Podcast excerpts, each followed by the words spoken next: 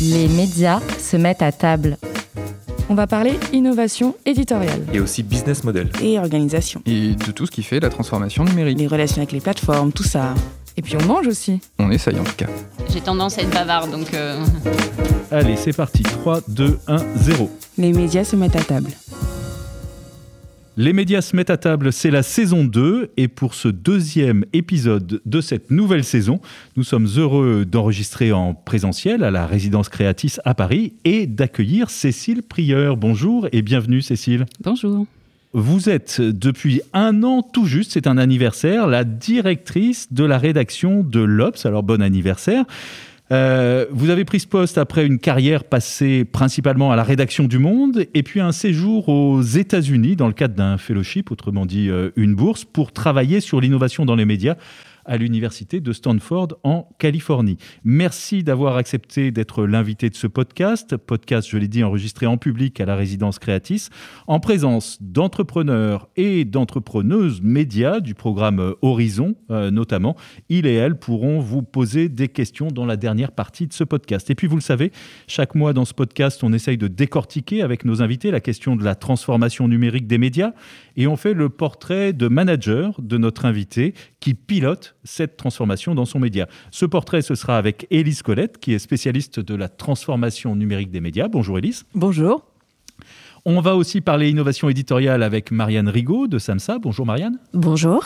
On se penchera aussi sur des questions euh, business, sur des enjeux d'organisation des équipes et peut-être un peu aussi sur les relations avec les GAFA avec Jean-Baptiste Diebol de Jinkyo. Bonjour Jean-Baptiste. Bonjour. Et puis, euh, c'est l'une des nouveautés de cette saison. On se penchera aussi sur les enjeux climatiques pour voir comment vous les traitez, à la fois éditorialement et plus largement en tant qu'entreprise. Et c'est moi qui vais me charger de vous interroger dans un instant sur ces questions. Je suis Philippe Couve de samsa.fr et ce podcast est réalisé par Sylvain Pinault. Pour terminer, je dois vous rappeler que c'est un podcast coproduit par samsa.fr, solution formation des médias engagés dans la transformation numérique, et Jinkyo, la plateforme de création de newsletters éditoriales, Jinkyo Topics même j'aurais dû dire, des newsletters éditoriales soutenus par leur communauté et avec euh, Creatis qui accompagne les entreprises de la culture et des médias dans leur développement et leur transformation. Les présentations sont faites, on peut commencer si vous êtes prête Cécile Prieur. Je suis absolument prête.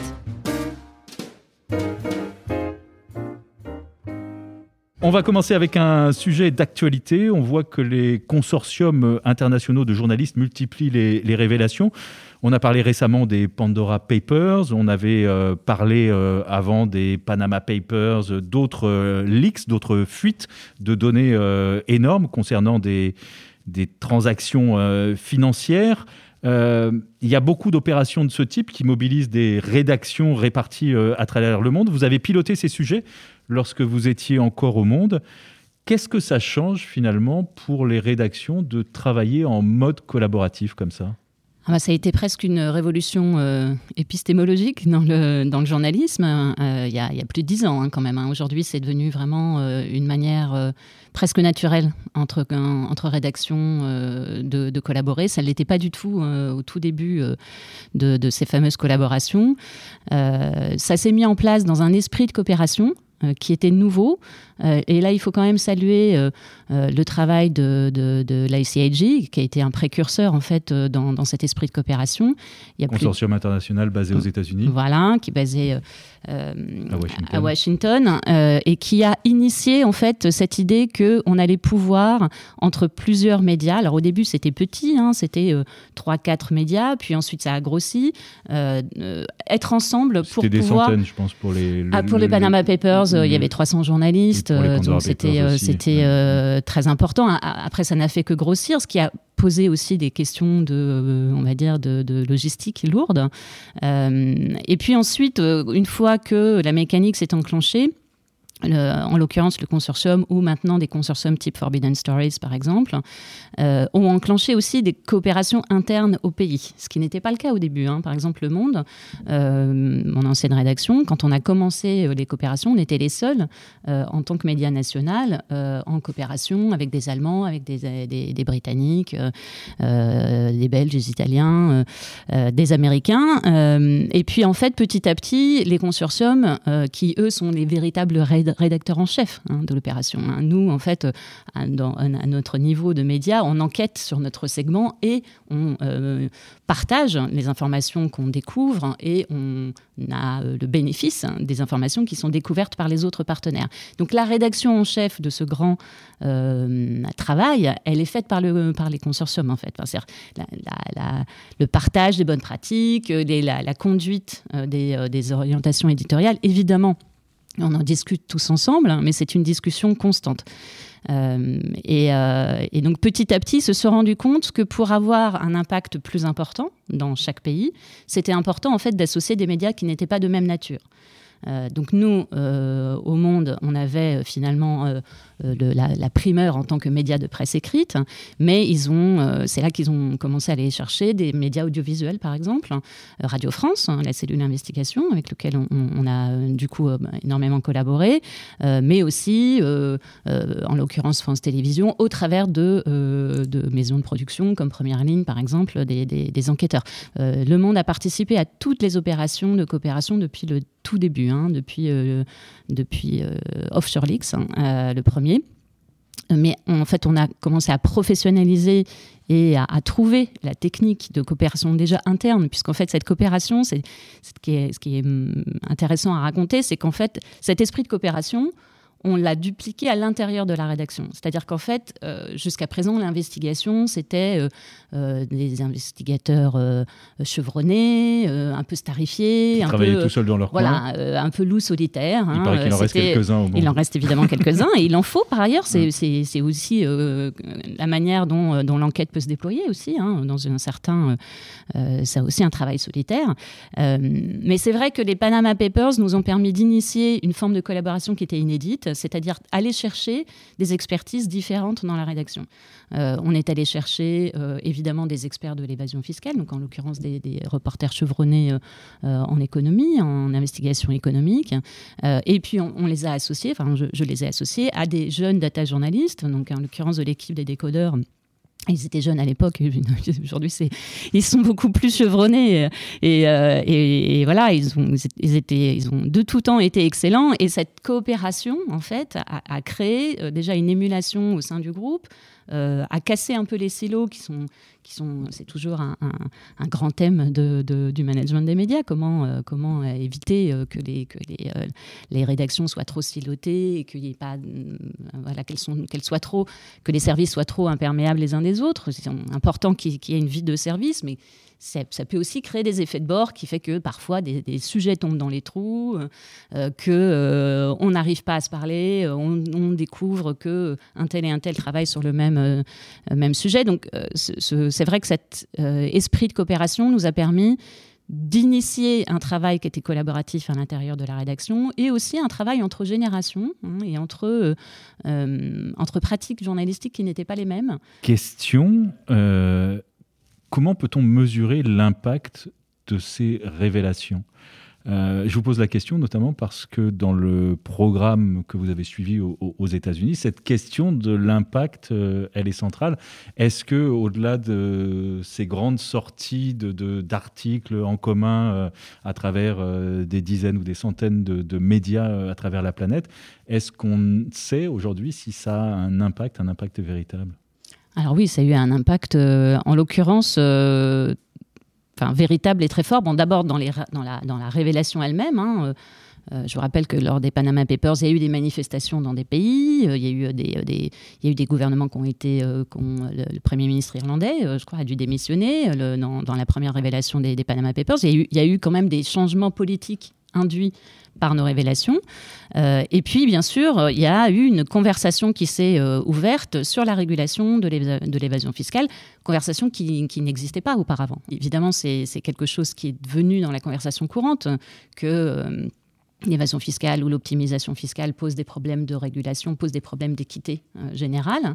Puis, euh, il y a eu des effets directs en, termes sonnants et trébuchants, c'est-à-dire que Bercy euh, a ouvert des cellules de, dégrisement fiscal. Il y a eu des, personnes physiques qui, qui, étaient elles-mêmes euh, en, situation euh, irrégulière ou illégale se sont déclarés euh, au, fisc. Et donc, il y a eu effectivement il y a eu des millions qui ont été récupérés par la collectivité nationale. Donc, il y a eu, on, peut dire qu'il y a quand même eu un, effet direct. Là, je pense que c'est, on va dire, en termes journalistiques, une des ou une série d'opérations qui a permis vraiment, là, pour le coup, d'avoir un effet, un impact complètement direct.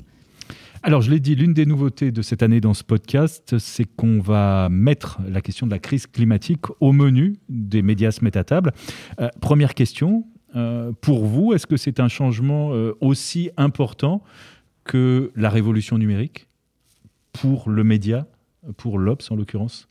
Alors oui, c'est un changement fondamental, mais qui s'inscrit dans une tradition de l'Obs. Hein. c'est euh, c'est un des médias qui a le plus vite et le plus tôt alerté euh, sur euh, la, question climatique, hein, dès le début des années 70, avec un des cofondateurs de, de, l'Obs, André Gors, hein, qui, était journaliste à l'Obs. donc la question de l'environnement, de la préoccupation climatique, elle, est, elle a été constante dans, dans, notre média en particulier, mais c'est vrai qu'on en a fait un point d'orgue de notre couverture. Euh, enfin en tout cas depuis que je suis, euh, depuis que je suis, euh, j'ai rejoint, j'ai rejoint l'Obs. Et pour nous, c'est vraiment un axe un peu matriciel hein, de, de, la manière dont on envisage le monde et non la manière dont on le raconte et la, la manière dont on l'explore.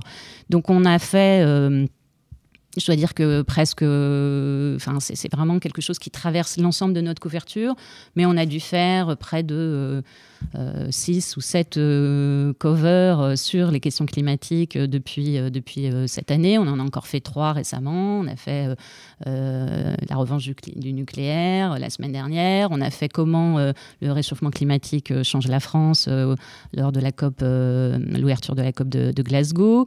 On a fait on a fait Bruno Latour, qui est un penseur de l'écologie. On a fait nos, bilans carbone euh, en avril. Enfin, on a fait une série. On a fait les éoliennes. Régulièrement, en fait, on, porte ces questions euh, à, la, à la une. On éclaire aussi beaucoup les acteurs. Euh, on a fait des portraits de Jean-Marc Jancovici, par exemple. On était un des premiers médias à faire un euh, généraliste à, faire son portrait au printemps. Euh, donc c'est vraiment quelque chose qui irrigue l'ensemble de notre couverture. Évidemment, il y a la couverture politique aussi, hein, qui est avec, avec les, présidentielles. Et, donc on a créé en fait ce qu'on appelle une verticale, hein, c'est-à-dire un, espace dédié en fait pour nous, en plus de cette couverture qui est de l'ordre du naturel en fait hein, pour nous, une verticale qui s'appelle Ecolo Ops, avec un cycle de discussion, donc un cycle de conférences, avec un week-end, euh, un festival qu'on a lancé avec la Fondation Good Planet, le week-end des possibles, qu'on a lancé euh, au printemps, euh, lors du déconfinement, qu'on va refaire au printemps prochain. et, en fait, pour nous, c'est vraiment comment on peut créer une conversation régulière sur ces questions en externe, en interne. Euh, voilà. Et, notre société, en tant que société, pour le coup, euh, est, tout à fait préoccupée de, ça. On est dans un, euh, comme vous le savez, on est dans le même immeuble que le groupe Le Monde. on est dans un immeuble haute qualité environnementale. là, en janvier, on va, vous savez, le magazine est distribué sous blister jusqu'à présent, donc ce sera fini en janvier. On sera avec plus de plastique. Plus de plastique à partir de janvier. on a des encres qui sont euh, qui sont, si ce n'est biodégradables, en tout cas, euh, euh, qui sont respectueuses de, l'environnement. Enfin, voilà, on a tout un, toute une série, en fait, on essaye hein, de, On fait aussi en ce moment le bilan carbone de, de, de, notre lectorat, par exemple, de l'empreinte carbone. ça veut dire Ça veut dire qu'on est en train d'étudier combien, nous, combien coûte un un lecteur print par rapport à un lecteur web. Euh, en, empreinte carbone. En empreinte carbone. Euh, alors, les, premières conclusions ont, l'air contre-intuitives, hein, c'est-à-dire que le, print, est, print est, moins, moins, moins coûteux en termes d'émissions, d'équivalent d'émissions de CO2 euh, qu'un lecteur web. Intéressant. à suivre. Euh, c'est le moment de passer au, deuxième chapitre de, ce podcast, c'est d'en savoir un peu plus sur vous, euh, Cécile Prieur, avec votre portrait managérial. Un portrait qui est brossé par Élise Colette. Alors sur les ondes d'une radio publique, au moment de votre nomination à la tête de l'Obs, on vous a entendu dire qu'il fallait avoir une certaine humilité pour faire du bon journalisme. À première vue, Cécile Prieur, vous êtes donc de celles qui font ce qu'elles pensent. Car à part un profil LinkedIn sérieusement renseigné, un compte Twitter qui retweet plus qu'il ne tweet, quelques brèves notices biographiques dans la presse et une poignée d'interviews accordées à des radios, vous n'êtes pas très présente dans les médias ni sur Internet. Alors êtes-vous modeste? On ne vous connaît pas assez pour le dire, mais vous êtes une patronne discrète, c'est sûr. Il faut dire que vous êtes jeune, en tout cas vous n'avez pas encore 50 ans. Vous êtes une femme, parfois ça compte dans la faible médiatisation. Et vous êtes peut-être avant tout une journaliste qui a exercé pendant une douzaine d'années le métier dans sa plus simple et sa plus pure expression, enquêter et écrire. Revenons au début des années 90. Après trois ans d'études à l'Institut politique de Rennes, vous prenez la tangente vers l'Est pour intégrer une école réputée de journalisme, le CUEJ de Strasbourg. À la sortie, vous trouvez tout de suite, et sans GPS, hein, il n'y a rien de tout cela à l'époque, le chemin du monde. Le quotidien national accueille votre signature dans ses colonnes justice en 1996. En 2003, vous quittez les prisons pour rejoindre la santé. Six ans encore, et vous voilà promu d'abord chef du service France, puis chef du service société. La décennie 2010 sera pour vous celle de la découverte du management et de la gestion d'équipe. Récemment, vous avez dit J'aime vraiment ça, encadrer les journalistes et créer les conditions pour qu'ils s'expriment au mieux. Or, ce n'est pas donné à tous les journalistes, justement, métier souvent considéré comme solitaire et compétitif, de savoir sublimer les énergies. Mais c'est votre truc, le management, que vous n'exercez d'ailleurs pas de manière solitaire, mais très collaborative, dit-on, et empathique aussi, sans que cela vous empêche de prendre des décisions.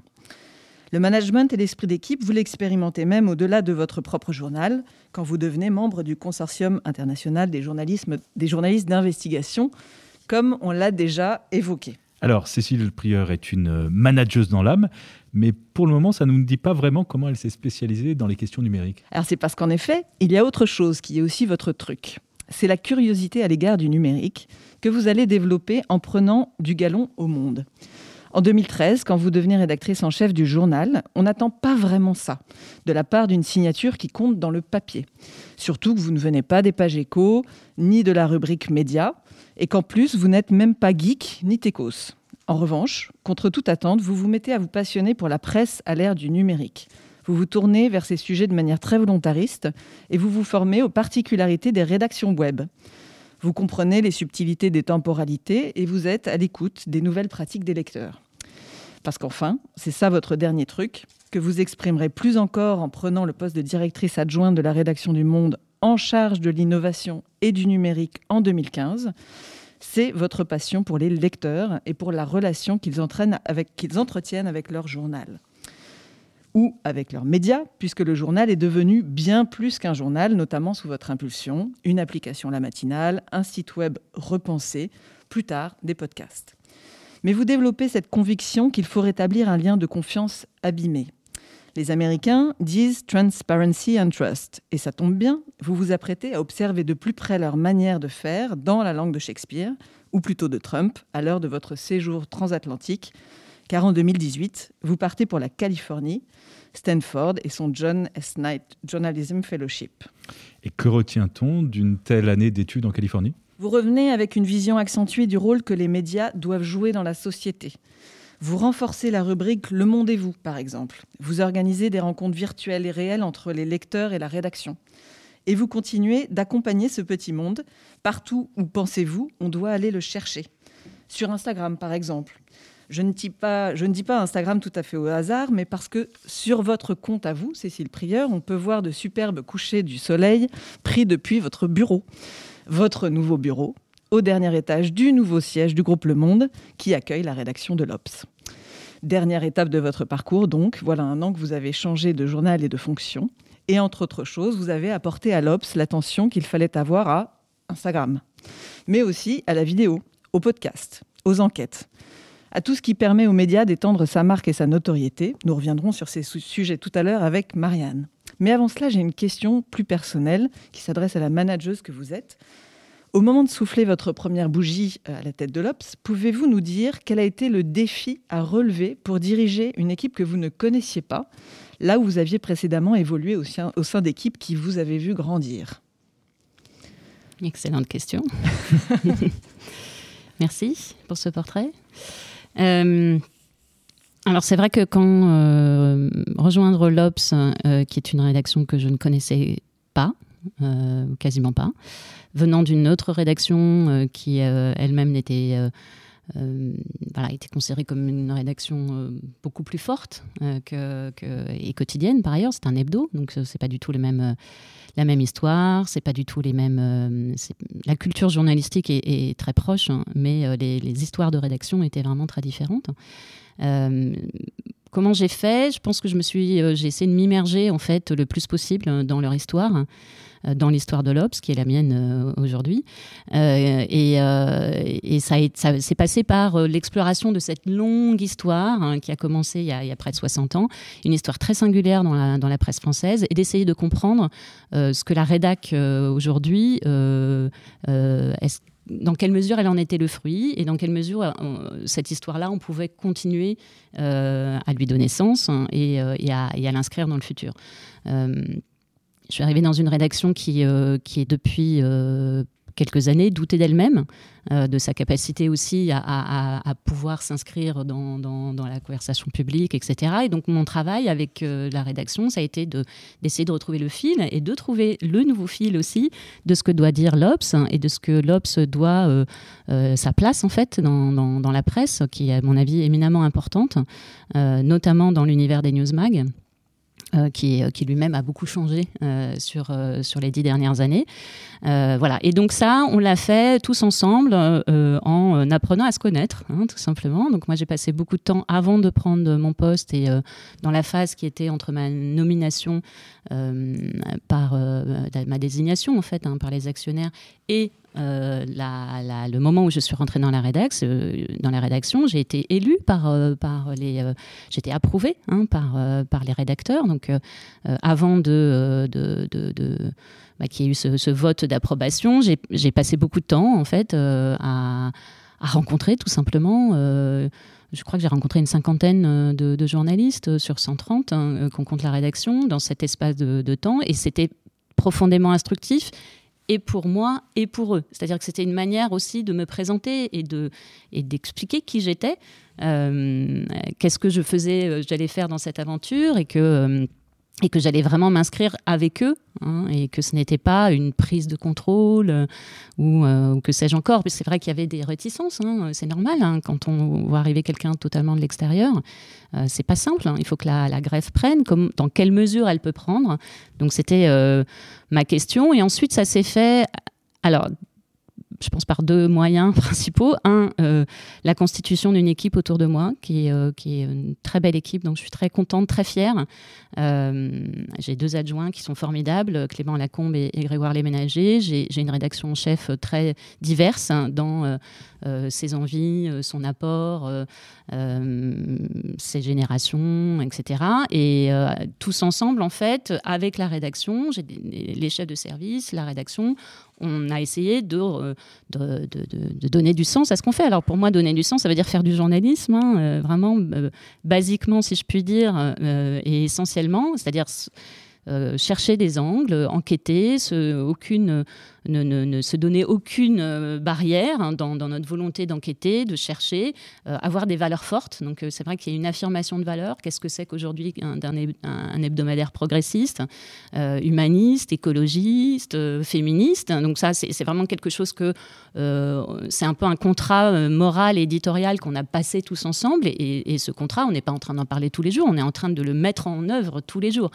dans le choix des sujets, dans les conversations éditoriales. Donc en fait, c'est vraiment ça, je pense, le management éditorial, c'est-à-dire arriver à, faire travailler les gens, mais sur le sens, euh, c'est euh, sur le sens de ce qu'on fait. Et autour de ça, en fait, on, peut très facilement, pas très facilement, le mot est, trop fort, mais assez logiquement remettre les énergies en route et remettre du plaisir aussi dans le travail, qui est vraiment très important. Je pense euh, euh, moi, je crois vraiment que euh, le bon journalisme, c'est le journalisme qu'on fait un peu dans, le plaisir, en fait, hein, quand même, dans, la joie, dans l'excitation de sortir des infos, de se mettre ensemble.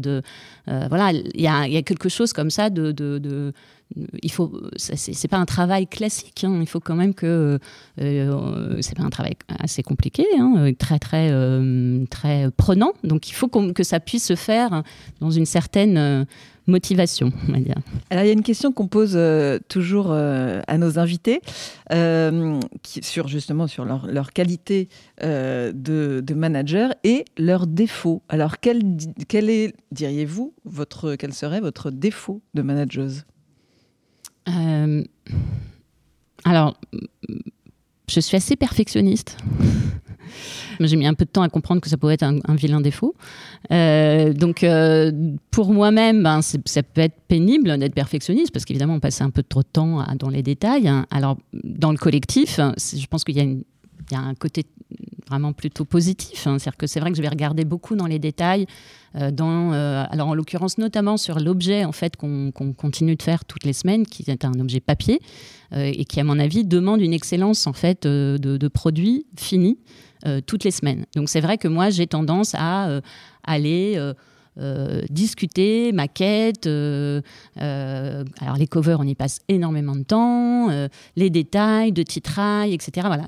Donc c'est ce que j'appellerais le perfectionnisme ou le l'art du ou le le plaisir du, détail. C'est vrai que ça peut être un peu déroutant parfois, que, parfois, euh, euh, je, vois bien que parfois j'embête un peu les équipes dans, dans cette, cette, cette envie de, détail.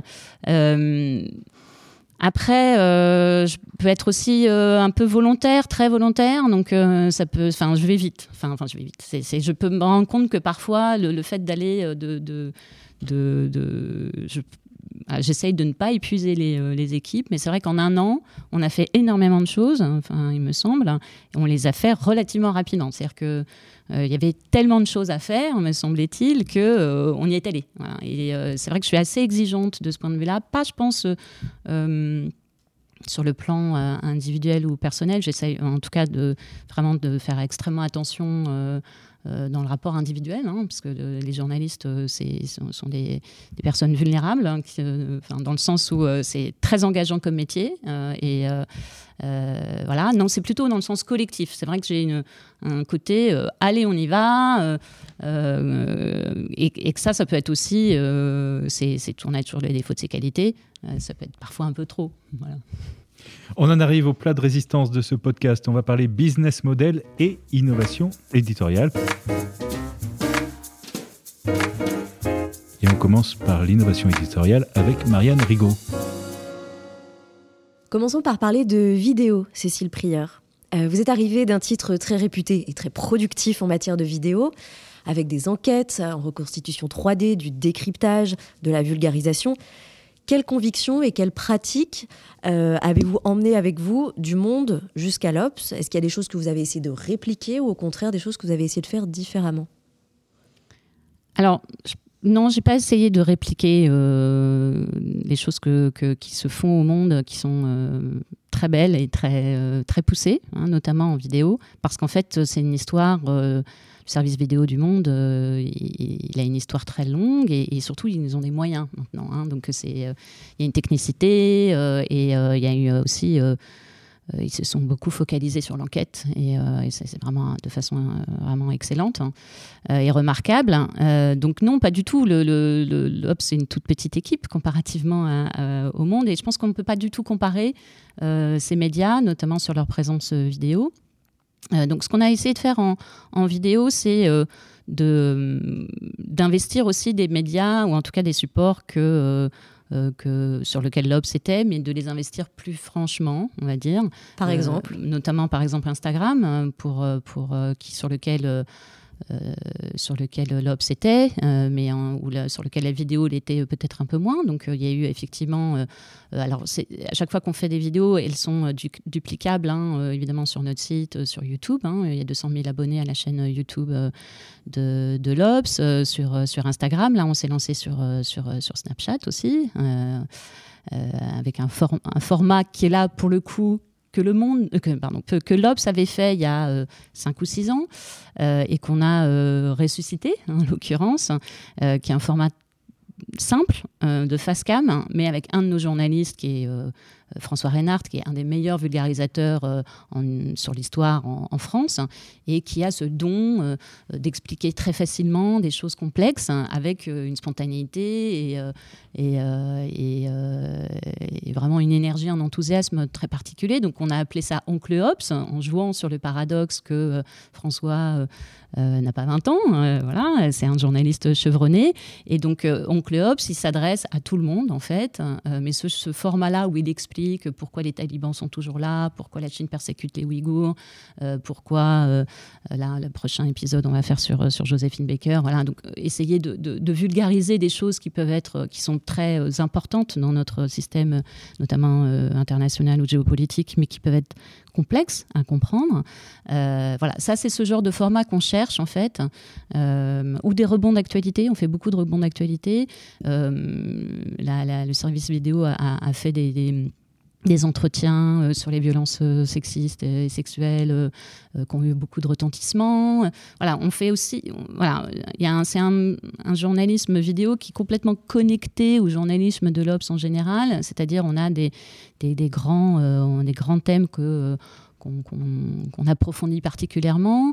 Euh, l'un, c'est les vies intimes, donc l'intimité, la manière dont, en fait, euh, les intimités, les questions de genre, etc., ont changé profondément, euh, changent profondément les rapports sociaux, les rapports humains. L'écologie, c'est très, très, très présente. les idées, donc ça, la vie des idées, c'est un axe fort de l'Obs, c'est une des pépites de l'Obs. et là, on va lancer une série à la fin de l'année euh, la philosophie euh, expliquée euh, aux jeunes générations avec des grands penseurs d'aujourd'hui qui seront des passeurs. Donc on est beaucoup dans ce, un peu comme on le fait avec Oncle Hobbes, dans ce passage en fait, soit entre intellectuels et notre public, soit entre, entre générations. On essaye de croiser ça avec cette énorme plus-value d'une rédaction vraiment très experte hein, et en même temps qui sait vulgariser. Ça c'est vraiment quelque chose que je trouve qui est particulier au journalisme euh, de magazine et qui est très fort à l'Obs, c'est euh, des journalistes qui sont vraiment très très bons et, qui ont cette capacité à écrire des stories qui se déploient euh, et, qui, sont en mesure de, voilà, de faire un journalisme qui finalement peut transpercer et, un peu les, bulles de filtre euh, qui nous Sans vouloir mettre les pieds dans le plat, tout le monde, met, tout le monde joue le jeu euh, à l'Obs parce que c'est pas forcément les journalistes qu'on imagine les plus facilement euh, adeptes de ces nouvelles plateformes. Bah écoutez, enfin oui. Enfin en fait, ça, alors ça peut paraître surprenant. ça, a, ça a cessé de me surprendre puisque maintenant je, je suis bien intégrée dans, dans, cette rédaction. Mais une des première euh, chose qui m'a frappée, c'est, euh, on va dire, l'agilité de, la rédaction. Il euh, y, a un vrai, il y a un appétit énorme pour les nouveaux formats. Pour, il y, a une recherche de comment on s'adresse à, un public plus large, et, et c'est vital pour nous que l'Obs ne reste pas un média ex cathedra. Confie dans des usages du passé. On sait très bien que euh, les usages sont profondément transformés. Et donc notre ambition, c'est de s'adresser évidemment à toutes les générations, euh, mais toutes les générations, c'est-à-dire autant. Euh, et, par ailleurs, on sait très bien que les jeunes ne sont pas que sur les réseaux sociaux et les, personnes âgées liraient le print, puis c'est beaucoup plus compliqué que ça. Et à chaque fois qu'on fait soi-disant des produits envers les jeunes, en fait, on, on, touche un public beaucoup plus large, parce qu'évidemment, tout le monde aime bien regarder sur son smartphone 3-4 minutes de quelqu'un intelligent qui veut vous expliquer intelligemment euh, des, choses euh, historiques ou profondes, etc. Donc, euh, donc en réalité, quand on fait cette soi-disant effort d'être sur des plateformes qui iraient vers des jeunes, en fait, on fait un journalisme qui est plus ouvert pour tous. Et, ça, moi, j'y crois profondément. Et à propos de jeunes, vous avez mentionné Snapchat, où on peut retrouver euh, Oncle Ops. Euh, D'après nos informations, l'Ops réfléchit aussi à la création d'un compte TikTok. euh, dans lequel vous allez également essayer de transposer cet ADN, l'ADN de. Euh, Qu'est-ce que vous comptez proposer sur TikTok dans les prochaines semaines, prochains mois? Alors, on va faire des essais en décembre, euh, donc dans quelques jours. Alors, c'est vraiment en mode, euh, en mode de tentative hein, euh, et, expérimentation. On va le faire autour de la campagne présidentielle. Euh, donc, tous les, tous les hommes politiques et les femmes politiques sont sur TikTok. C'est le nouveau média euh, très puissant euh, qu'ils investissent. Euh, donc, on va essayer de, de- de déconstruire hein, la communication politique autour de ça. Et puis, on, souhaite s'inscrire aussi dans le commentaire éditorial politique, mais toujours sur l'actualité, avec un ton qu'on espère plutôt léger, en tout cas, enfin, euh, euh, si ce n'est impertinent. Enfin, c'est important pour nous. C'est aussi un, des traits, on va dire, de, de, de l'Obs, qui a toujours été un média qui savait aussi un peu s'amuser avec, euh, avec l'actualité, qui, savait faire un pas de côté et qui sait toujours le faire. Euh, c'est aussi, par exemple, un trait euh, que, que j'aime beaucoup d'une verticale qui est euh, de l'Obs, qui s'appelle Bibliops, qui, qui, qui est très forte, qui a une communauté de, lecteurs. Et voilà, il y a cet appétit pour les idées, la culture, la politique, mais qu'on peut aussi prendre d'une manière, non, c'est pas du tout légère, hein, tout ça est, est- très rigoureux, mais aussi avec un ton un peu décalé. Donc voilà, sur TikTok, on va essayer avec un de nos journalistes de, de l'équipe web. Euh, voilà, je pense que la campagne est un bon laboratoire pour nous pour savoir qu'est-ce qu'on peut faire ou qu'est-ce qu'on doit faire. Et après la campagne, on, on réfléchira sur la manière de poursuivre euh, sur, ce, sur, ce, sur cette plateforme. À côté d'Instagram, de Snapchat, de TikTok, vous avez aussi euh, des formats plus classiques. Je pense notamment à vos podcasts. L'Obs a lancé en septembre quatre podcasts qui sont produits en interne, entre autres par l'équipe du pôle vidéo, qui a visiblement beaucoup de boulot. Euh, c'est un format que vous appréciez personnellement, le podcast, euh, mais c'est aussi un secteur qui est très concurrentiel. Euh, comment est-ce que vous arrivez à imprégner vos podcasts de cette identité Ops?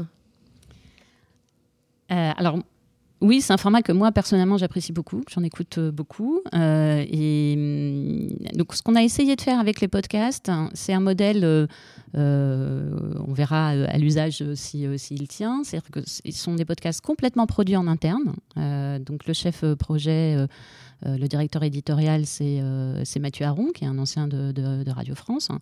Euh, et donc, on a décliné en fait euh, nos atouts, on va dire nos, nos verticales dans les podcasts. On a créé des, séries de podcasts, euh, euh, thématiques.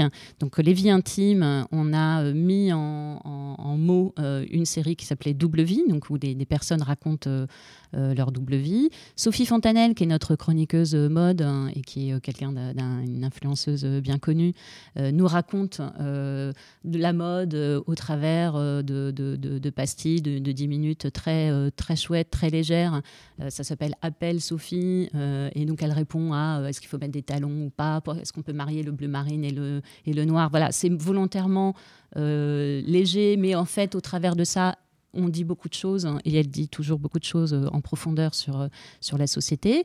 Euh, on a réactivé Au cœur du crime, qui est un podcast qu'avait créé l'Obs il y a deux ans autour de grands faits divers. Donc, c'est des acteurs judiciaires, notamment, qui racontent hein, leur expérience sur des grands faits divers. On a Histoire.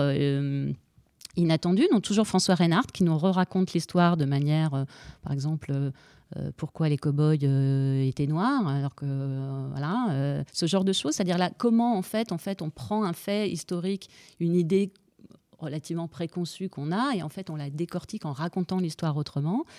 Euh, et puis euh, Arnaud Gonzague, donc un, de nos rédacteurs en, chef, euh, qui, travaille beaucoup sur l'écologie et qui dirige notre verticale écolo Ops, est en conversation avec Laurent Tillon, qui est naturaliste, dans un podcast aussi sur, l'écologie, sur les chauves-souris, sur, le vivant. Voilà. Donc, on a lancé cette série tous ensemble, en fait, hein, au mois d'octobre. Là, on voit comment on va les populariser petit à petit. Ils sont sur, évidemment sur toutes les plateformes. Là-dessus, on va continuer à capitaliser, c'est-à-dire c'est important pour nous, il y a quatre ou cinq épisodes sur chaque podcast de, en fait, de, créer, on va dire, des, des, des, habitudes d'audition. Et puis ensuite, on verra comment on continue. Hein. On est toujours un peu en mode laboratoire. vous avez souligné à juste titre que c'est très concurrentiel que, euh, voilà, que maintenant le podcast est énormément investi. Pour nous, c'est surtout une manière d'essayer de rencontrer un public différent ou essayer de, avec notre public, de faire du, voilà, sur un autre format, d'accompagner nos, thématiques, mais en mobilité par exemple, euh, voilà, que, que, l'Obs puisse euh, accompagner les usages. C'est vraiment le, le, principal euh, préoccupation. Une dernière question sur euh, les formats, euh, l'innovation éditoriale. Vous avez lancé une newsletter en 2021, EcoloOps, vous en avez parlé. Vous avez votre verticale 2049 sur le monde de demain. Vous avez aussi publié un MOOC, un, magazine, un gros magazine qui s'appelle En Mutation, dont le premier numéro aborde l'alimentation et l'écologie de demain. Donc vous êtes décidément sur euh, tous les fronts, tous les formats.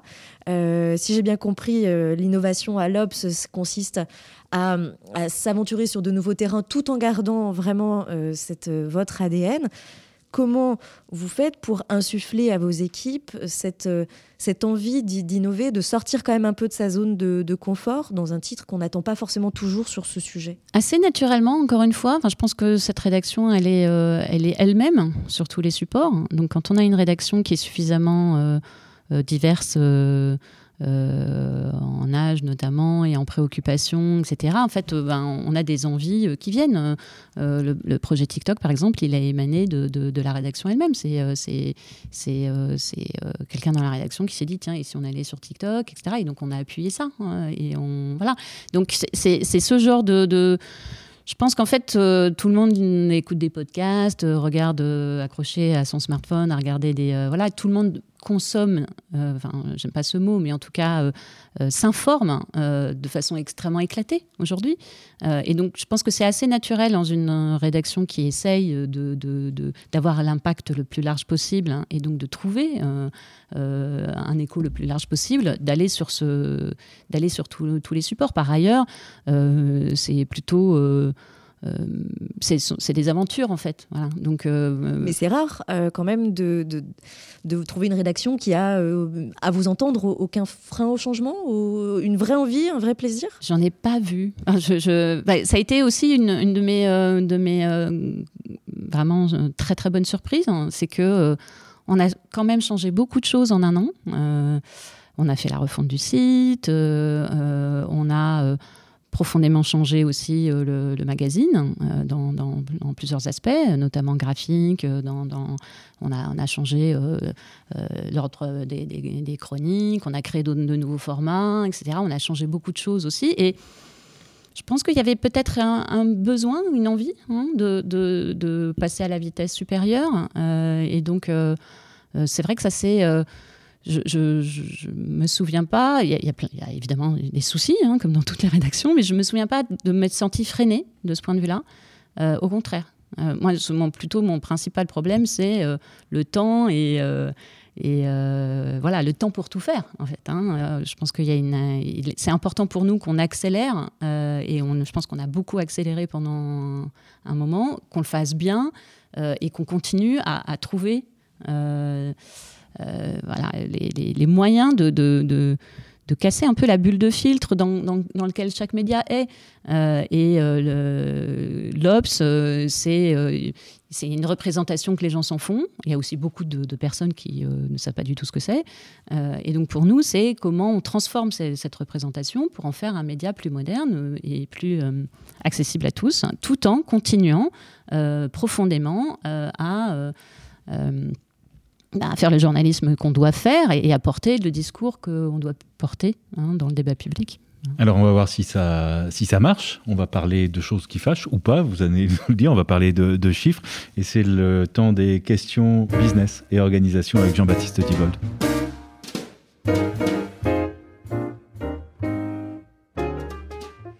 Cécile Prieur, on peut vous voir comme une incarnation du groupe Le Monde Euh, déjà parce que vous êtes, à ma connaissance, la première grande transfuge du titre phare, Le Monde, vers un de ses satellites, pourrait-on dire. Et puis aussi parce que vous avez réalisé ce passage au moment où ces rédactions étaient réunies dans un même immeuble à côté de la gare d'Austerlitz à Paris. Alors, est-ce que pour vous, cette idée de groupe, Le Monde, elle a, du sens? Et puis concrètement, euh, voilà, c'est quoi les synergies aujourd'hui entre les titres, que ce soit pour l'administratif ou même l'éditorial? Alors bah, oui, évidemment, elle a beaucoup de sens pour moi, parce que je suis un, ou j'étais un pur produit du monde. Euh, alors, je tiens à préciser que l'Obs n'est pas dans le groupe Le Monde. Euh, d'un point de vue capitalistique, il est adossé Groupe Le Monde. Nous, partageons les, mêmes actionnaires, mais nous partageons évidemment beaucoup de choses avec le Groupe Le Monde. La première, c'est l'immeuble euh, magnifique dans lequel le Groupe Le Monde est installé depuis, euh, depuis un an et demi à Austerlitz. c'est des fonctions support, donc effectivement, on bénéficie de, l'apport notamment en termes numériques, euh, l'expertise euh, du groupe Le Monde. c'est à dire par exemple pour le développement web ça Pour le développement web, on a une équipe numérique dédiée, mais elle est en lien régulier et constant avec la direction numérique du groupe. et, et, ça, c'est c'est formidable parce qu'en fait, on, bénéficie évidemment de, transversalité et d'un apport de connaissances.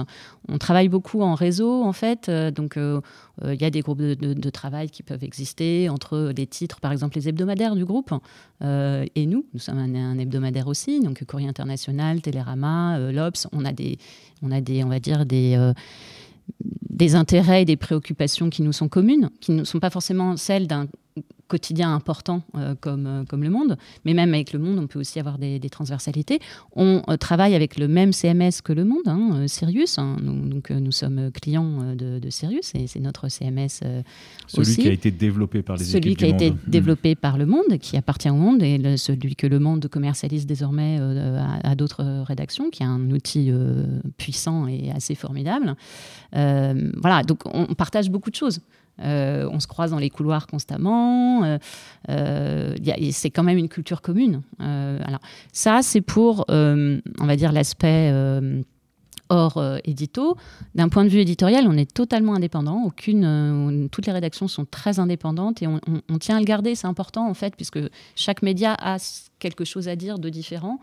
et donc, on collabore peu, voire pas, euh, sur le plan éditorial, euh, dans la production éditoriale euh, quotidienne. Et ça, je pense que c'est bien que on, on, est chacun soit chez soi quelque part, parce qu'en fait, on ne dit pas tout à fait la même chose, on n'a pas tout, à fait la, même tonalité, même si ça reste dans un système de valeurs, évidemment, qui est, qui est tout à fait commun.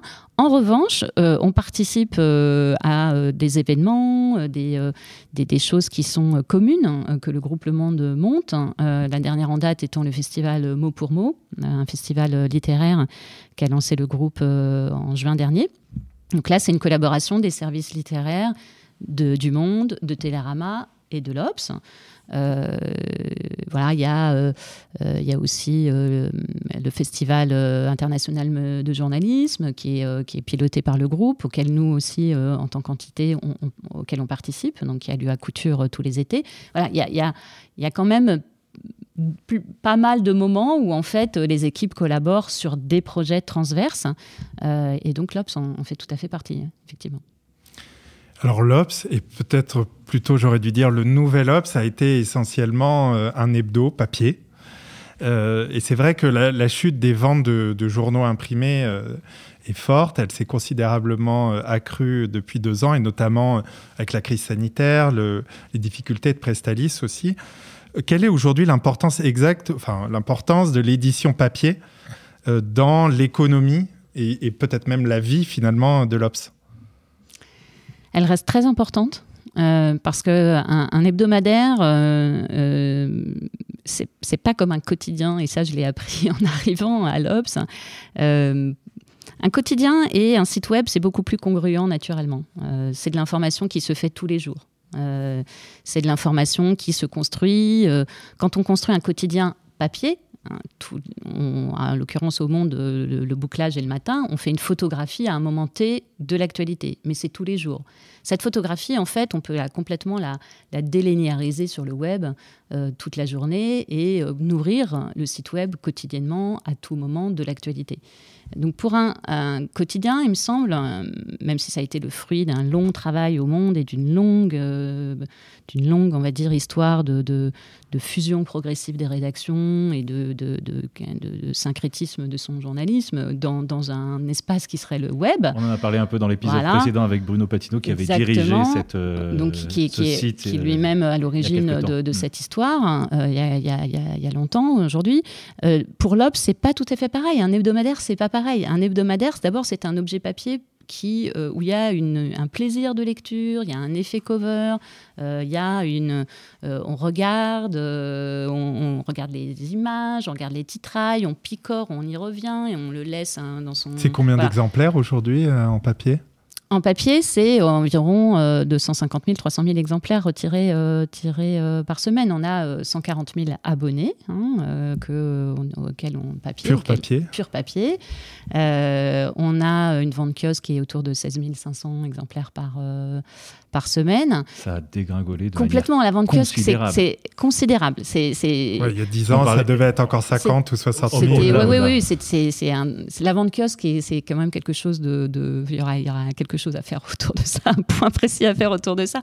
Et la hiérarchie des kiosques aussi est très intéressante, puisqu'en fait, euh, si vous regardez la hiérarchie de quels sont les hebdomadaires ou qu'est-ce qui se vend en kiosque, elle est différente en fait de la hiérarchie du véritable, de la véritable diffusion en fait des, de ces euh, de, de, de de, la presse en fait. Hein. Un exemple Par exemple, bah, un, hebdomadaire comme Valeur Actuelle va se, se vendre très facilement en kiosque alors qu'il a une diffusion euh, globale beaucoup plus petite. En fait, il n'a quasiment pas d'abonnés.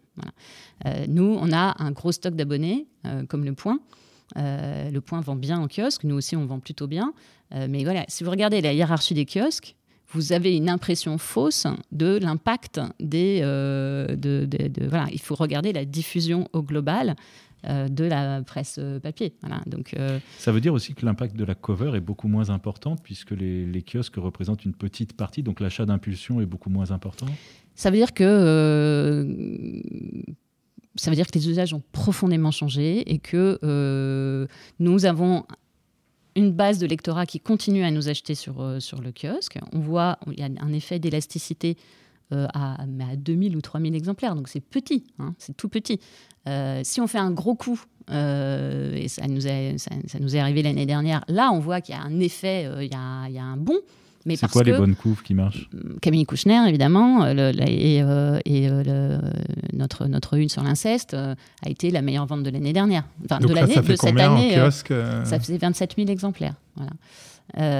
pour vous dire, alors qu'on est à 16 500 en, en, moyenne. Donc voilà, là, il y a un vrai effet levier. Quand on a fait les 50 ans du manifeste des 343 euh, pour, pour le, droit à l'avortement. On a fait une, très bonne vente à 18 500. Ou quand il y a une actu forte, quand Kaboul est tombé, on a fait une une deux jours après sur les nouveaux talibans, on a fait 20 000 exemplaires. Oui, donc quand, il se passe quelque chose de fort, évidemment, et la présidentielle, c'est aussi nous, va, aider la presse print en général, mais ça reste relativement petit et ça n'a plus rien à voir avec les chiffres d'il y a 5 ou 10 ans.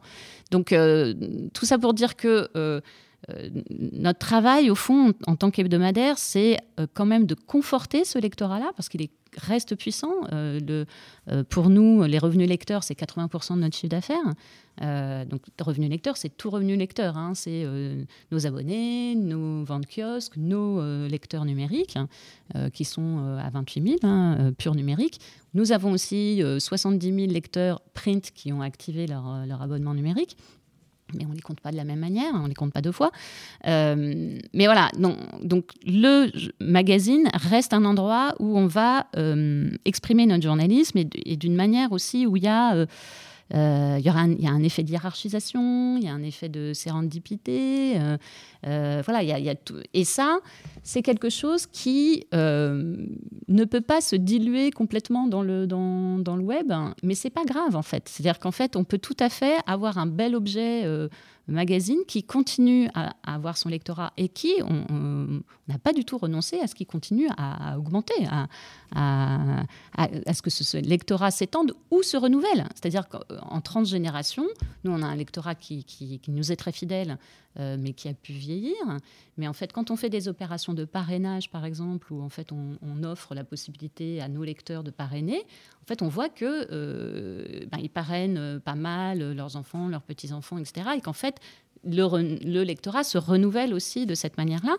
Euh, autrement, pour, euh, le web, euh, c'est évident qu'on on, aussi nos contenus, donc on les étend sur toute la semaine, les contenus du magazine.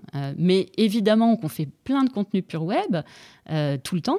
Voilà, donc cette couverture de l'actualité, on a l'ambition, et je pense qu'on y arrive, à ce que le site de, de l'Obs offre tous les jours une photographie d'actualité avec toute la plus-value qu'on peut, peut lui apporter.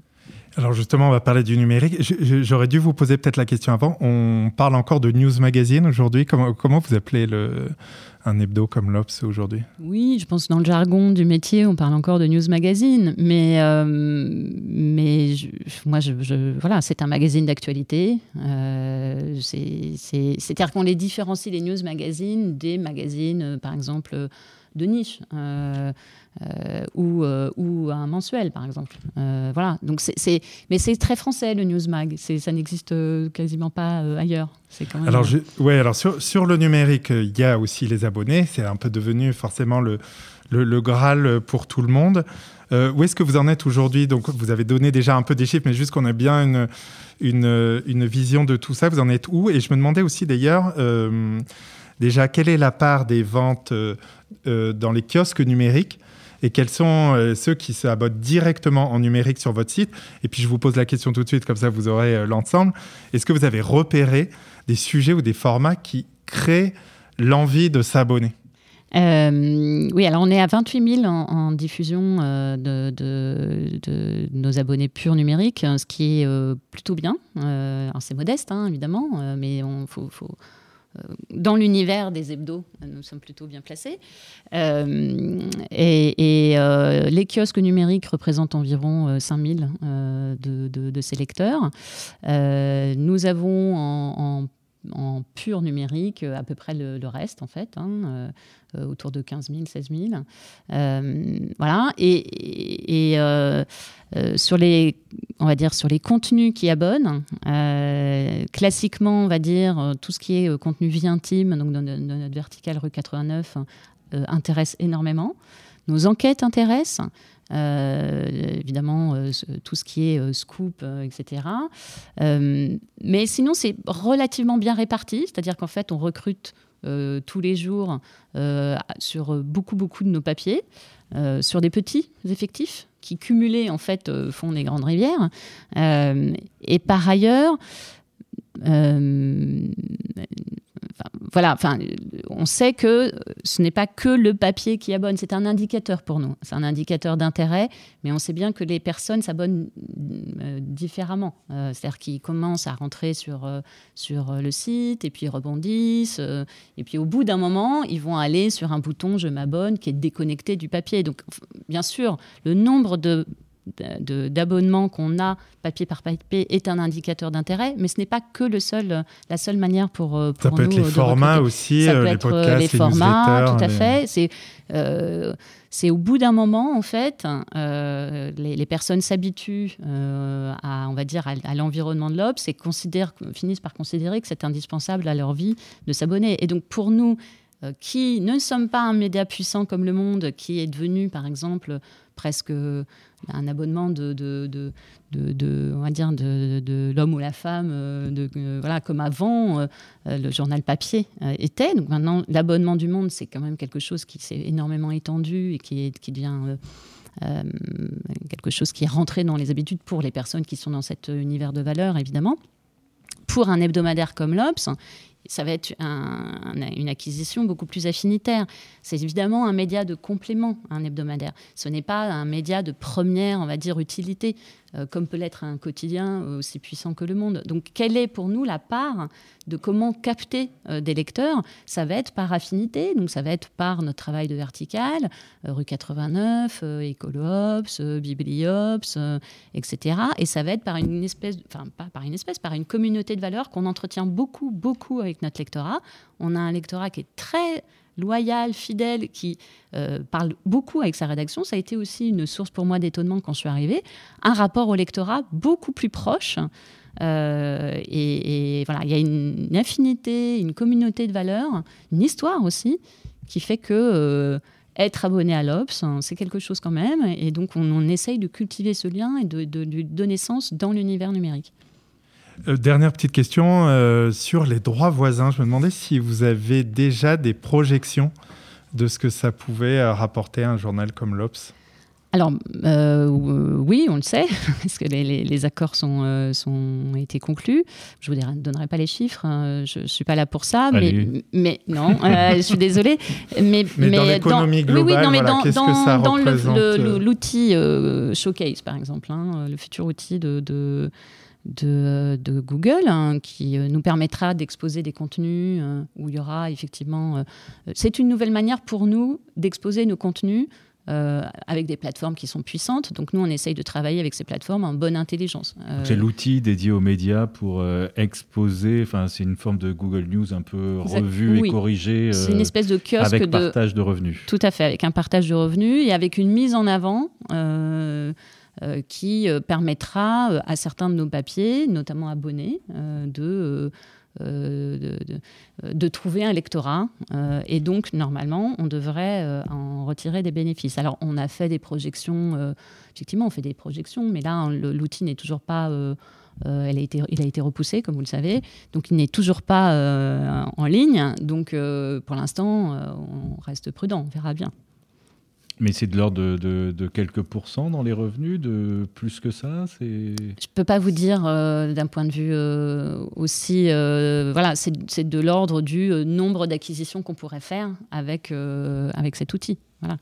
en fait, tous les leviers sont bons pour nous pour permettre en fait que nos articles soient connus. Un, des, grands soucis qu'on a, euh, en tant que Ops, on, est euh, dans le top 10 des sites d'information, on fait 30 millions euh, de vues par mois, c'est important, et, heureusement, mais notre principale obsession et volonté, c'est de faire connaître nos contenus. C'est des contenus de grande valeur auxquels on, tient beaucoup, auxquels on croit beaucoup. Et voilà, comment percer la chambre d'écho naturelle dans laquelle on est pour que ces contenus soient connus. Et donc, évidemment, pour nous, les plateformes peuvent être un outil puissant pour ça. Dernière séquence de ce podcast.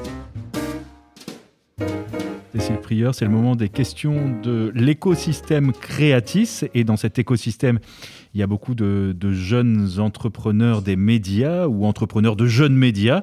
Euh, on verra, ils sont plusieurs à vous avoir écouté euh, très attentivement. Alors on va faire passer un micro. Qui veut poser la, première question Bonjour Madame Prieur, merci d'avoir partagé euh, toutes ces informations, tous ces points de vue avec nous. Euh, je m'appelle Jules Schimpfling, je représente le média Le Crayon, un média vidéo en ligne euh, de débat d'idées qui vise à réunir la société française. vous qui importez une culture vidéo à l'Obs, je me demandais ce que vous pensiez de l'émergence de médias digitaux, vidéo, souvent indépendants, qui sont parfois moins montés par des journalistes que par des producteurs, des influenceurs ou des entrepreneurs. Et ma question concerne aussi bien le caractère indépendant de ces médias que le caractère euh, journalistique ou pas pour euh, certains ou pour d'autres, ainsi que le caractère entrepreneurial de cette aventure C'est une excellente question encore. Euh, qu'est-ce que j'en pense à titre personnel? Je pense que c'est, formidable que, que le Internet puisse créer des espaces pour que des, on va dire des tous les points de vue euh, puissent s'exprimer. Donc euh, ça, j'ai pas de problème euh, sur le fond. Après, ça peut être un petit peu compliqué quand certains, certains formats se donnent les atours du journalisme, quand c'est pas complètement du journalisme, par exemple, hein, quand en fait c'est de la communication. Et donc ça participe à un brouillage qui peut être pas simple hein, pour notamment un, lectorat, ou en tout cas les, personnes qui pourraient regarder ça, surtout quand elles sont un peu jeunes. voilà, il y a des questions de placement produit chez certains influenceurs. voilà, y y a, on voit bien qu'il y a quelque chose qui est en train de euh, qui euh, est différent de ce qu'un média comme le, comme le nôtre euh, fait, qui est fait dans des conditions plus professionnelles et voilà. Après, c'est quelque chose qui crée aussi beaucoup de créativité, qui, sur, dans lequel des, des nouvelles, des nouveaux points de vue, de nouvelles conversations émergent. Donc ça, c'est évidemment très intéressant. je pense que je, ne doute pas quand même que les jeunes générations soient assez. Euh, je ne pense pas du tout qu'ils soient illettrés d'un point de vue euh, euh, comprendre en fait les enjeux de ce qui se passe. Au contraire, je pense que on s'en fait, à mon avis, une vision beaucoup trop négative. Je pense qu'au contraire, le public a les moyens ou peut avoir les moyens de décoder, mais c'est vrai que parfois ça peut être assez compliqué de comprendre ce qu'on regarde. Une autre question de la communauté Créatis. Bonjour, euh, je suis Mariam Ba du podcast euh, BISAP, un podcast euh, dont l'objectif est de visibiliser la voix de personnes afrodescendantes qu'on entend peu ou pas à mon goût. Donc j'avais deux petites questions. Dans un premier temps, je tenais à vous remercier pour, votre parcours et vos informations, Madame Prière. donc vous disiez que l'un des buts de, de l'Obs aujourd'hui, c'est de s'adresser à un public plus large notamment les jeunes, euh, en vulgarisant votre contenu, en étant plus présent sur les réseaux sociaux. Est-ce que vous avez vu une euh, appétence en fait des jeunes? Est-ce qu'il y a eu un, réel impact? Ils s'abonnent plus à l'Obs ils sont beaucoup plus intéressés par ce, média Donc c'était ma première question. Et toujours dans, cette volonté de d'être plus accessible. Est-ce que, est-ce que l'Obs a une position particulière d'un point de vue diversité euh, de race, mais aussi de genre, que ce soit au niveau de la rédaction ou bien même euh, de l'innovation éditoriale, comme vous, euh, comme vous l'avez dit tout à l'heure. Merci.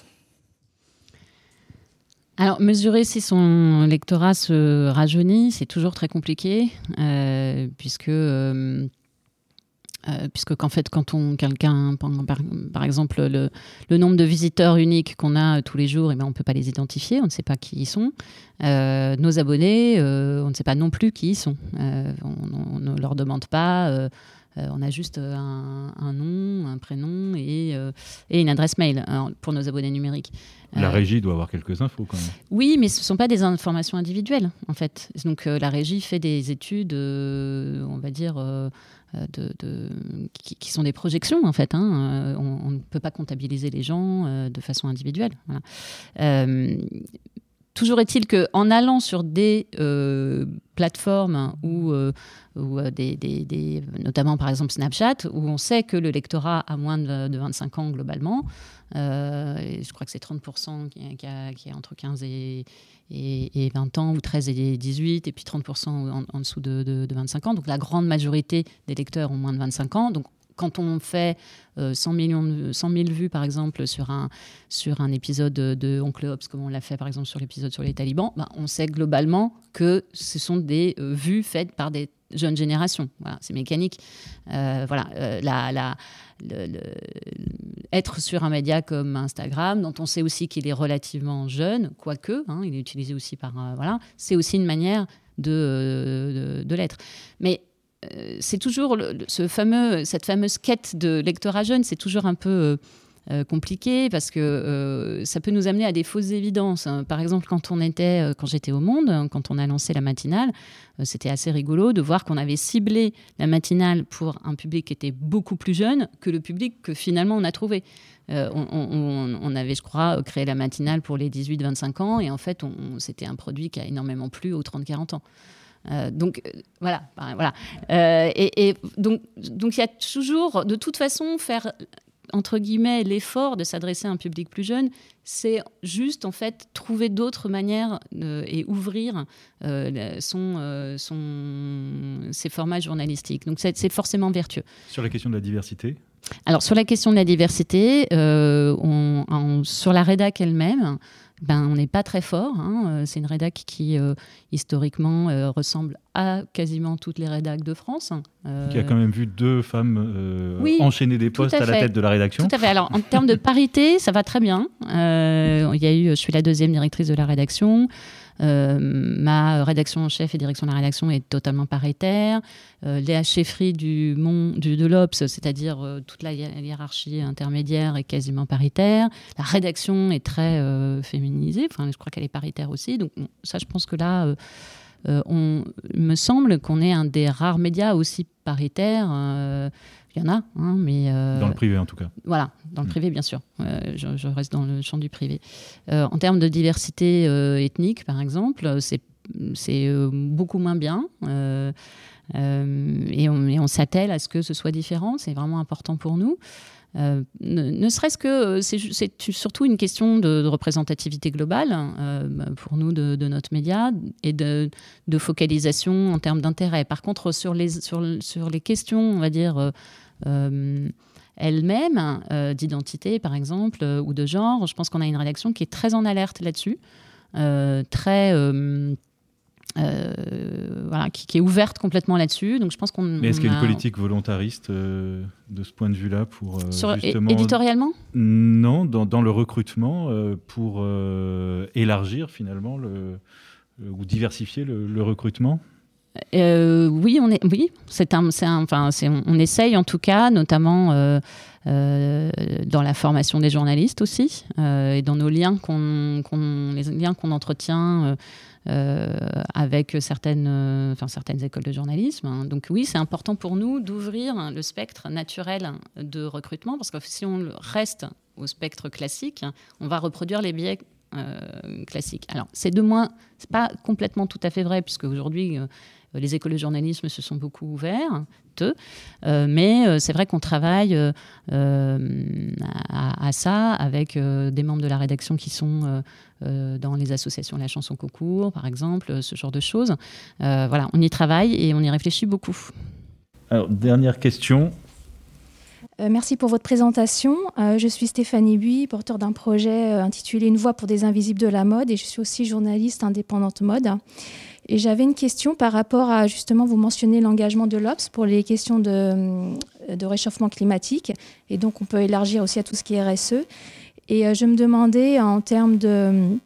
Pour la rubrique mode, par exemple, la question que je me pose, c'est que ça a été culturellement une, une, une thématique, en fait, toujours envisagée euh, de façon. Enfin, plaisir. Une, une, approche culturelle et comment est-ce que dans, cette, dans ce désir de s'engager dans le débat, dans les débats très compliqués. Comment est-ce qu'on pense à la rubrique mode en 2021 en sachant qu'il y a énormément aussi de demandes de la part des consommateurs. Il y a des études qui le montrent, euh, de l'IFM, euh, Première Vision, que les, consommateurs ne savent plus ce que, sont les, les matières, etc. Et que donc le rôle de la presse me semble important à ce niveau-là. Oui, alors, bah, c'est pas du tout un secteur euh, négligé à l'Obs, au contraire. On a un service entier qui est dédié euh, au, lifestyle qui s'appelle Tendance hein, et qui euh, fait, enfin, expose de la mode. Hein. donc, on a régulièrement des, des shooting mode dans nos dans nos, dans nos colonnes, dans lesquelles justement on essaye d'appliquer ces valeurs-là. Hein, euh, de, de, de, parité, de diversité. Euh, et, euh, et, on fait beaucoup d'enquêtes sur la mode en tant que phénomène culturel. c'est important. On a une chroniqueuse mode, Sophie Fontanelle, qui, qui elle-même porte une voix qui porte. et toute cette question, évidemment, de... du recyclage, de, de, la question des matières, la question de la, matière, la manière dont cette industrie est traversée par la, par euh, les questions climatiques euh, comme, euh, comme beaucoup d'industries, mais celle-là notamment en particulier, et aussi parce que le public a complètement changé dans, ses, dans, dans, sa manière de consommer, ou pas complètement, mais en train de changer, en train de s'interroger sur sa manière de consommer.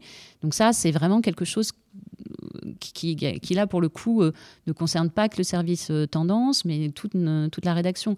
Euh, là, par exemple, c'est les questions de sobriété, par exemple, on, discute beaucoup de ça. donc, c'est toutes ces thématiques, en fait, elles, là, vous prenez l'exemple de la mode, mais en fait, elles, elles peuvent se, déplier ou se déployer sur quasiment l'intégralité de nos... De, nos préoccupations culturelles ou sociales. Et donc là, nous, on y travaille beaucoup, en fait. Beaucoup, beaucoup de nos sujets qui sont motivée par ça. Alors, j'avais un petit peu anticipé, mais on va refermer ce podcast avec quelques questions sur vos usages numériques euh, personnels. Le téléphone, votre smartphone qui est sur la, table, quelles sont les applications que vous utilisez le plus, en dehors de celles de l'Obs et du groupe Le Monde? Alors, bah, définitivement Twitter. Euh, parce que Twitter, en fait, c'est mon fil d'information. Enfin, c'est le nouveau fil d'information. C'était l'ancien fil euh, AFP des journalistes, où on était accroché au fil AFP il y a 20 ans. Euh, pour moi, c'est l'usage que j'en fais, Twitter. Donc, c'est euh, c'est comme ça que je m'informe au premier chef, mais juste en, termes de breaking news. D'alerte. D'alerte. Euh, L'AFP a un compte réservé aux professionnels de l'information qui est extrêmement bien fait. Je les en remercie tous les jours. Euh, donc, euh, ça me permet de voir les alertes qui s'affichent sur mon téléphone et donc d'avoir ce fil d'information, euh, etc. Sur Twitter, je suis les polémiques parfois complètement stériles qui, qui nous agitent, mais c'est c'est aussi une manière de voir la discussion. c'est évidemment une bulle de filtre. Hein, il n'y a aucun. J'en vois tous les avantages et les, inconvénients, mais c'est un endroit où en fait, moi, je continue à, à, informer à m'informer, donc j'y passe beaucoup de temps. Euh, je passe du temps sur euh, des, euh, des applis de, confrères étrangers, on va dire, notamment le, Guardian et, et, le New York Times. et je passe du temps sur Instagram, et alors là, purement par plaisir, aussi par souci professionnel, puisque je suis abonné à, plusieurs sites d'infos et puis parce que je continue à regarder, enfin, je, regarde beaucoup les, pratiques des, euh, des, sites d'infos, justement, qu'est-ce qu'ils disent, comment ils le disent, etc. Mais sinon, ça reste mon. C'est un, peu un peu des cartes postales que, j'échange avec mes amis sur Instagram. Donc voilà, c'est vraiment du pur plaisir. Euh, et, puis, euh, et puis, bon, après, j'ai des usages basiques je consulte beaucoup la météo parce que j'adore ça. Voilà. Ce genre de choses. Et pour terminer, si vous étiez à notre place, qui inviteriez-vous dans ce podcast? Autrement dit, qui aimeriez-vous entendre sur la manière dont il ou elle gère la transformation euh, numérique de son média? Alors, la transformation numérique, je, ne sais pas, mais il y, a, en termes de, on va dire, de d'aventure euh, média, je trouve que pour rejoindre ce que, ce que vous disiez, euh, euh, monsieur ou jeune homme, euh, sur, euh, quand vous m'avez interpellé. un média comme Brut, par exemple, je trouve ça vraiment une aventure intéressante. voilà, ça, moi, ça m'intéresserait d'entendre, par exemple, les fondateurs de Brut sur comment, en fait, ils ont construit leur média qui est devenu quand même média international maintenant, hein, donc qui a un énorme poids aussi dans la conversation.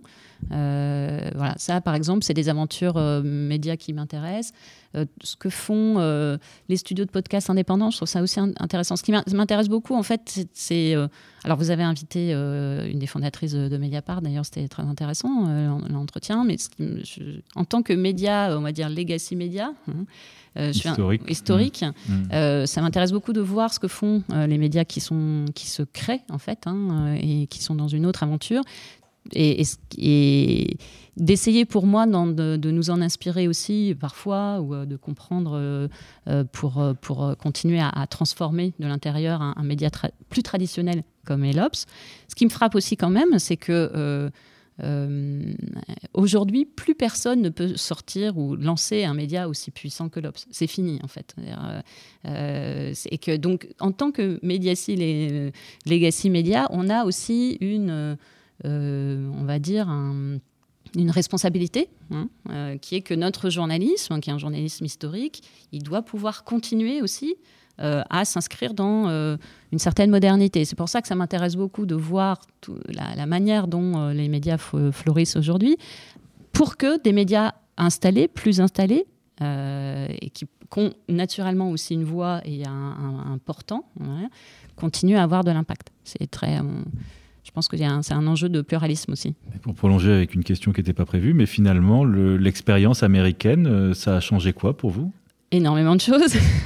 beaucoup de choses dans, euh, euh, je pense, dans, dans, ma capacité à, peut-être à vivre l'aventure que je vis aujourd'hui, par exemple, en tant que directrice de la rédaction de l'Obs, hein, parce que ça m'a énormément aidé dans, dans, le management.